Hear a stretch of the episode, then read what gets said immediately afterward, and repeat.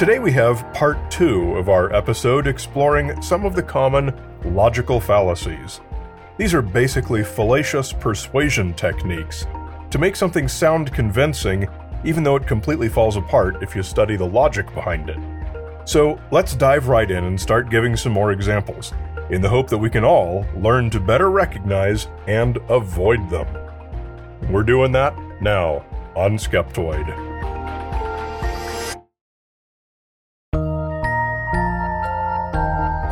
Ready to take your Skeptoid experience to the next level? Head on over to skeptoid.com slash go premium to become a proud member and unlock a world of exclusive benefits.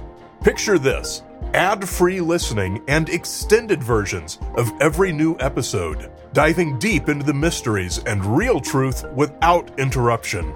Take this opportunity to elevate your journey and join the Skeptoid community today. Skeptoid.com slash go premium.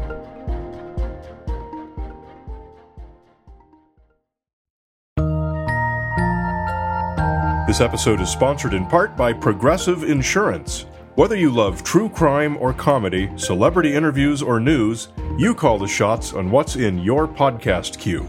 And guess what? Now you can call them on your auto insurance too with the Name Your Price tool from Progressive. It works just the way it sounds. You tell Progressive how much you want to pay for car insurance, and they'll show you coverage options that fit your budget. Get your quote today at progressive.com to join the over 28 million drivers who trust Progressive. Progressive Casualty Insurance Company and Affiliates. Price and coverage match limited by state law.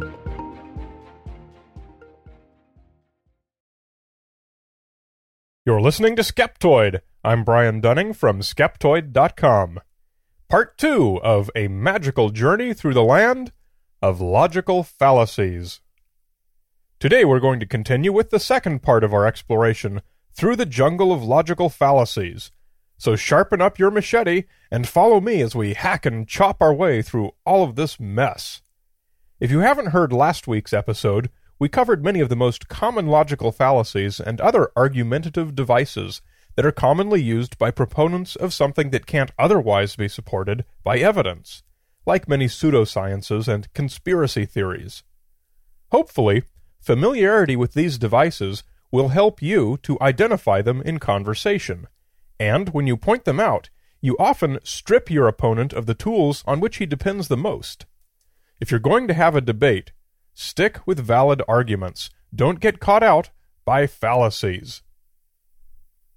We finished up last week with post hoc rationalizations and slippery slope arguments, and we will now continue with the excluded middle. The excluded middle assumes that only one of two ridiculous extremes is possible, when in fact a much more moderate middle of the road result is more likely and desirable. An example of an excluded middle would be an argument that either every possible creation story should be taught in schools, or none of them. These two possibilities sound frightening and may persuade people to choose the lesser of two evils and allow religious creation stories to be taught alongside science. In fact, the much more reasonable excluded middle, which is to teach science in science classes and religion in religion classes, is not offered. The excluded middle is formally called reductio ad absurdum, reduction to the absurd. Bertrand Russell famously illustrated how an absurd premise can be fallaciously used to support an argument. Starling says, Given that 1 equals 0, prove that you are the Pope. Bombo replies, Add 1 to both sides of the equation, then we have 2 equals 1. The set containing just me and the Pope has two members but 2 equals 1. So it has only one member. Therefore, I am the Pope. Just keep in mind that if your opponent is presuming extremes that are absurd, he is excluding the less absurd middle. Don't fall for it. Statistics of small numbers. You really have to take a statistics class to understand statistics, and I think the part that would surprise most people is the stuff about sample sizes. Given a population of a certain size, how many people do you have to survey before your results are meaningful? I took half of a statistics class once and learned just enough to realize that practically every online poll you see on the web or survey you hear on the news or read about in the newspaper is mathematically worthless. But it extends much deeper than surveys. Drawing conclusions from data sets that are too small to be meaningful is common in pseudoscience. Listen to Bombo make a couple of bad conclusions from invalid sample sizes. I just threw double sixes. These dice are hot. My neighbor's a Mormon and he drinks wine, so I guess most Mormons don't really follow the no alcohol tradition. I went to a chiropractor and I feel better, so chiropractic does work after all. Weasel words. Giving a controversial concept like creationism a new, more palatable name like intelligent design is what's called the use of weasel words. Calling 9 11 conspiracies 9 11 truth is a weasel word. Clearly, their movement has nothing to do with truth, yet they give it a name that claims that's what it's all about. Weasel words are a favorite of politicians. Witness the names of government programs that mean essentially the opposite of what they're named the Patriot Act, No Child Left Behind, Affirmative Action. By the way certain programs are named, it sounds like it would virtually be criminal to disagree with them. Weasel words can also refer to sneaky wording in a sentence, like, it has been determined, or it is obvious that, suggesting that some claim has support without actually indicating anything about the nature of such support. Fallacy of the consequent. Drawing invalid subset relationships in the wrong direction is called the fallacy of the consequent. Cancers are all considered diseases, but not all diseases are cancers. Stating that if you have a disease, it must be cancer is a fallacy of the consequent. Listen to how Bombo blames Starling's failure to heal upon his failure to take one particular treatment, without regard for whether that treatment is a valid one for Starling's particular condition.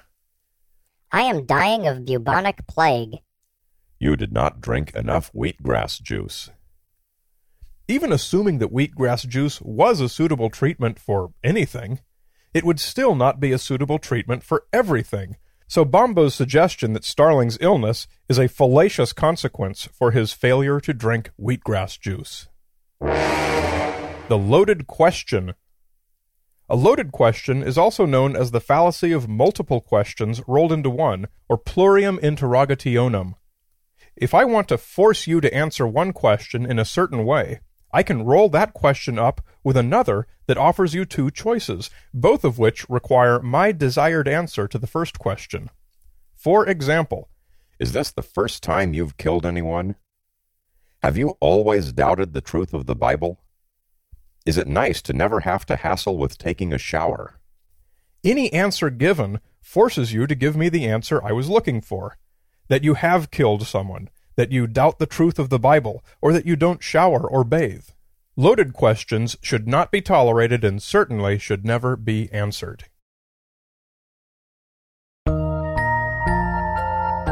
Head on over to skeptoid.com slash store and explore the Skeptoid store where curiosity meets cool.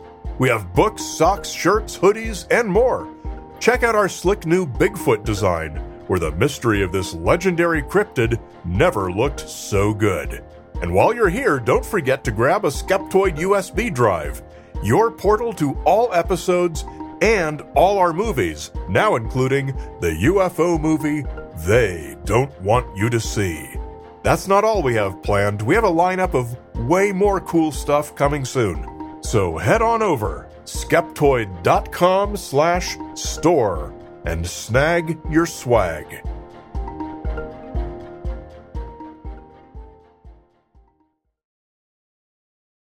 The red herring. A red herring is a diversion inserted into an argument to distract attention away from the real point. Supposedly, dragging a smelly herring across the track of a hunted fox would save him from the dogs by diverting their attention away from the real quarry. Red herrings are a favorite device of those who argue conspiracy theories. Man landed on the moon in 1969. But don't you think it's strange that Wernher von Braun went rock hunting in Antarctica only a few years before? 9 11 was perpetrated by Islamic terrorists. But don't you think it's strange that Dick Cheney had business contacts in the Middle East? Red herrings are fallacious because they do not address the point under discussion. They merely distract from it. But in doing so, they give the impression that the true cause lies elsewhere. The wrongful use of red herrings as a substitute for evidence is rampant, absolutely rampant, in conspiracy theory arguments. Proof by verbosity. The practice of burying you with so much information and misinformation that you cannot possibly respond to it all is called proof by verbosity, or argumentum verbosium. To win a debate, I need not have any support for my position if I can simply throw so many things at you that you can't respond to all of them. This is the favorite device of conspiracy theorists. The sheer volume of random tidbits that they throw out there gives the impression of their position having been thoroughly researched and well supported by many pillars of evidence. Any given tidbit is probably a red herring, but since there are so many of them, it would be hopeless and fruitless to respond intelligently to each and every one of them. Thus, the argument appears to be impregnable and bulletproof. It may not be possible to construct a cogent argument using proof by verbosity, but it is very easy to construct an irrefutable argument. Poisoning the well. When you preface your comments by casually slipping in a derogatory adjective about your opponent or his position, you're doing what's called poisoning the well. A familiar example is the way intelligent design advocates poison the well by referring to evolution as Darwinism, as if it's about devotion to one particular researcher. Or, and now let's hear the same old arguments about why we should believe UFOs come from outer space.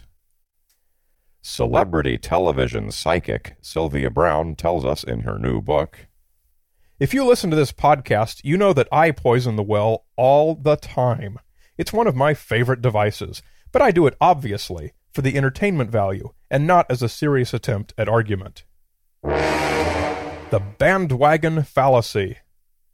Also known as argumentum ad populum, appeal to the masses, or argument by consensus, the bandwagon fallacy states that if everyone else is doing it, so should you. If most people believe something or act a certain way, it must be correct. Everyone knows that O.J. Simpson was guilty, so he should be in jail. Over 700 scientists have signed dissent from Darwin, so you should reconsider your belief in evolution. The bandwagon fallacy can also be used in reverse. If very few people believe something, then it can't be true. Firefly was a really cool show. Oh.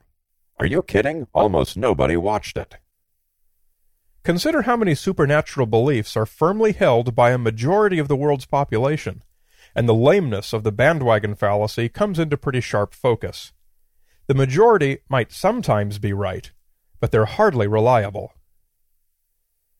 That concludes our look at logical fallacies.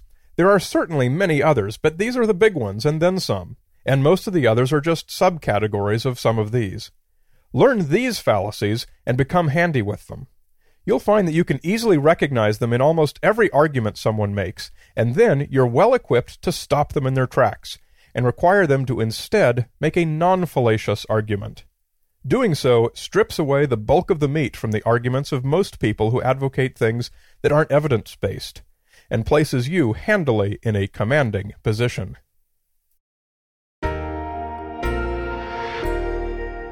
You're listening to Skeptoid I'm Brian Dunning from Skeptoid.com.